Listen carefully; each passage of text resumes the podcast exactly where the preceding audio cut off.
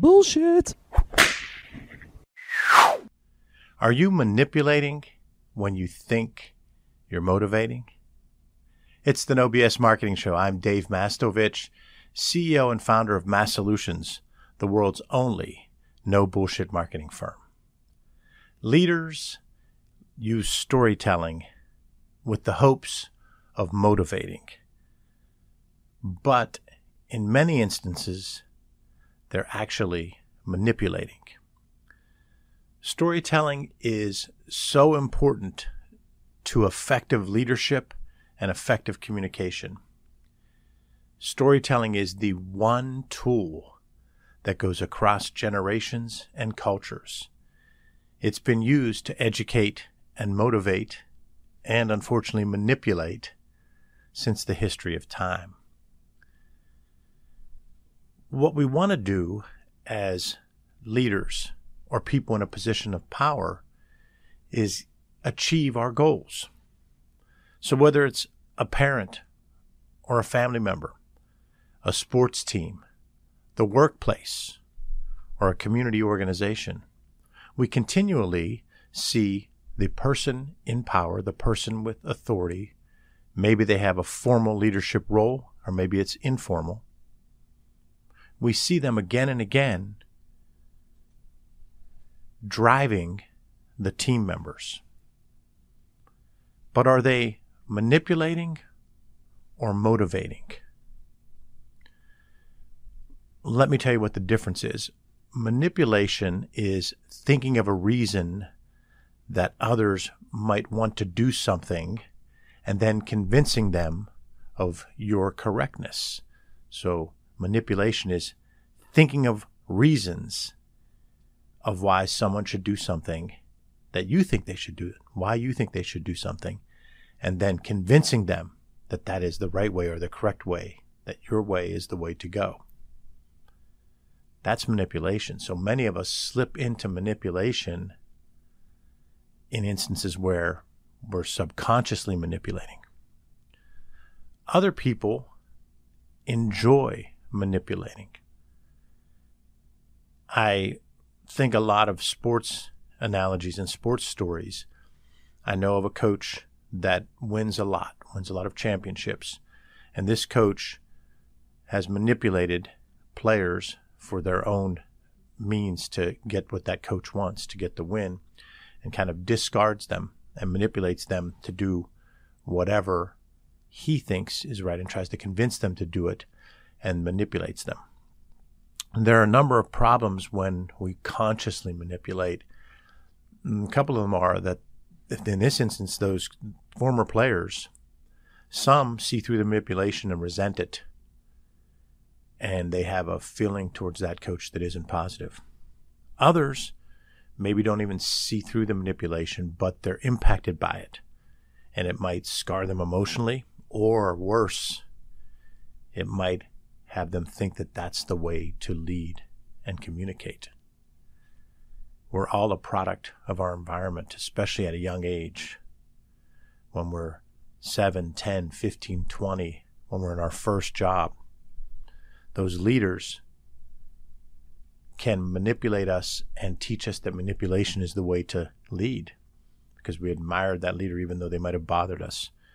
So when you consciously manipulate like this coach, it isn't good for that person or that team, even though it might seem that way because you achieved an ulterior motive of winning a championship. I believe you don't have to manipulate to win championships in sports, to do well with your family, to do well in the workplace, and to do well with the community organizations. And I certainly don't believe you should consciously manipulate.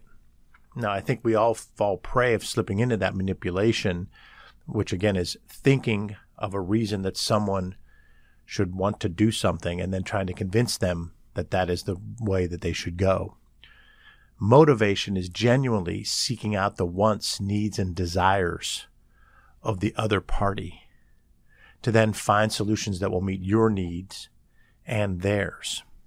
Because then it's everyone's natural drives and you'll be working towards a common goal. So sometimes subconsciously we end up manipulating when we think we're motivating because we're thinking of all these reasons that we legitimately think are good reasons.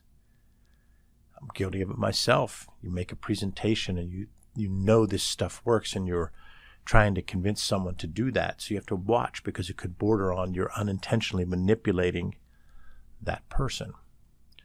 So, what is the way that we should go? What are some tips that we, as storytellers, can use so that if we're a family member and we want to motivate our family members to live their best life, how do we do that without bordering on manipulation subconsciously or consciously manipulating?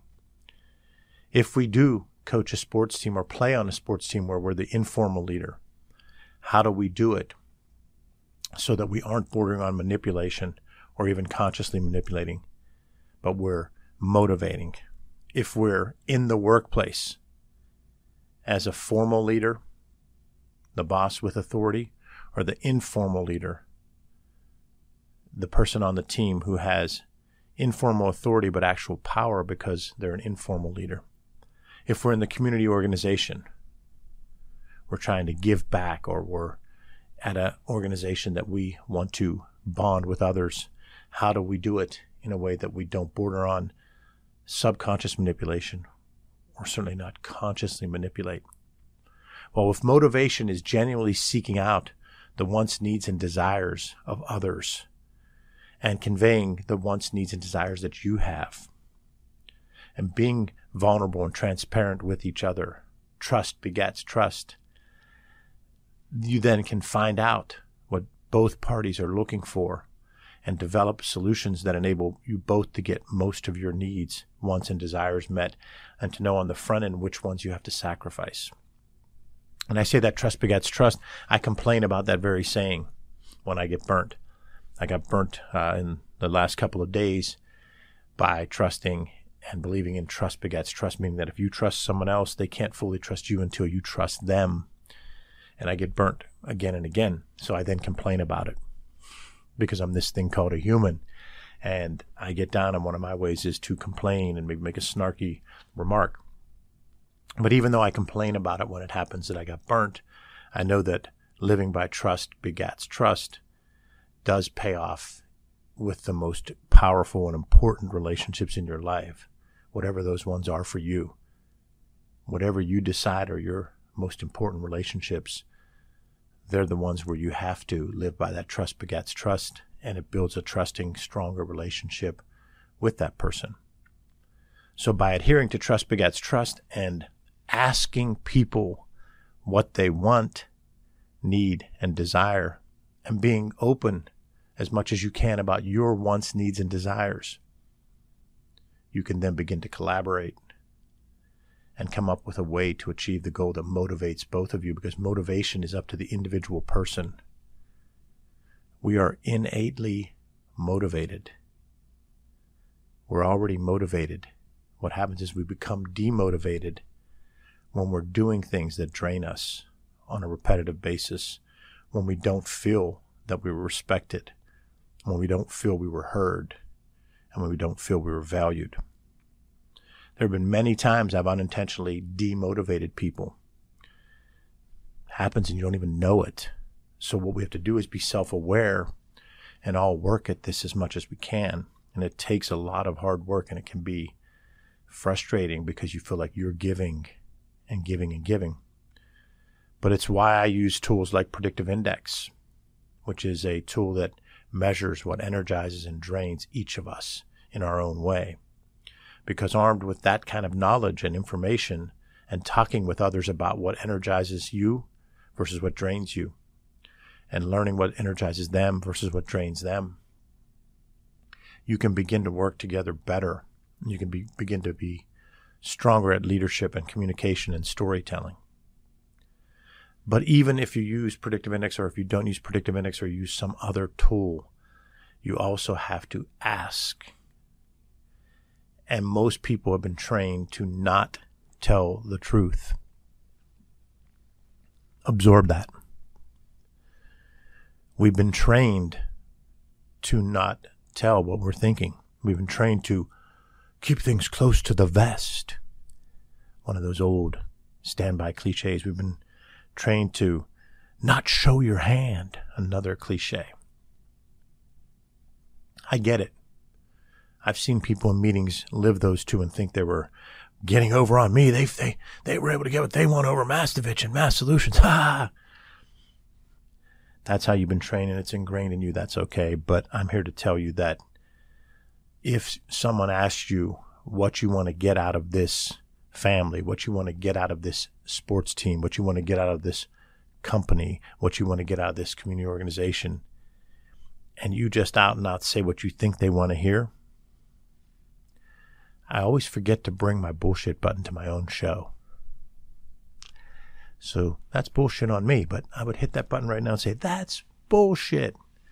If someone asks you what you want, what your needs are, what you hope to achieve with this situation, and you just say purely what you think they want to hear, or even remotely close to what they want to hear, without truthfully giving a lot of what your goals are, then that's bullshit. So I know you've been taught by someone in your life that you admire to keep things close to the vest and don't show your hand. And I understand if you're buying a car, you want to go in and get the best deal. But if you're in the workplace and it's your boss and your peer, trust begets trust. You've got to be forthcoming. If you want to hold a little bit back, go ahead, but you've got to come back with the majority of what your needs and desires are. You have to say, whenever I'm making a lot of progress, I get interrupted and you ask me to do something different. And it, stalls me and, I, and, and I lose a lot of time and I feel like I wasn't as productive. All right, now we're on to something. If the boss continues to interrupt you and add, add new work under a tight deadline, then that might not be a great situation. But if you know that and you've talked through it and you've brought up examples and it continues, then when you leave and you go to the next place and you can interview and say, one of the things that drives me is I like to work at a steady pace on a particular thing, and I can kick butt and get a lot of things done. But some bosses just think that activity is productivity, and those aren't two same things. I just want to know what kind of boss are you? You ask that in the interview, and that person's going to, whether they tell you exactly or not, you're going to be able to read their body language. So when people tell you to keep things close to the vest and don't show your hand, you and I both know that we read each other we are nonverbal, so if someone's not telling you, you can kind of read it anyway. That's why it's bullshit. So I'm saying if you hold back completely and don't say some of these key things I'm talking about, then you were part of the problem when you've been manipulated instead of motivated. So we each owe it to ourselves and the people we're involved with in our family when it's a family issue, on our sports teams, when we're in the workplace, when we're involved with a community organization, with our friends, to be open and ask them what their wants and needs are. Tell them what your wants and needs are. Don't manipulate, motivate. Don't manipulate, motivate. Thanks for listening to another episode of the No BS Marketing Show recorded in our studio in bold, beautiful downtown Pittsburgh, Pennsylvania. Remember, Ask yourself, what's the big idea? And build your story around the answer. It's all about bold solutions, no BS.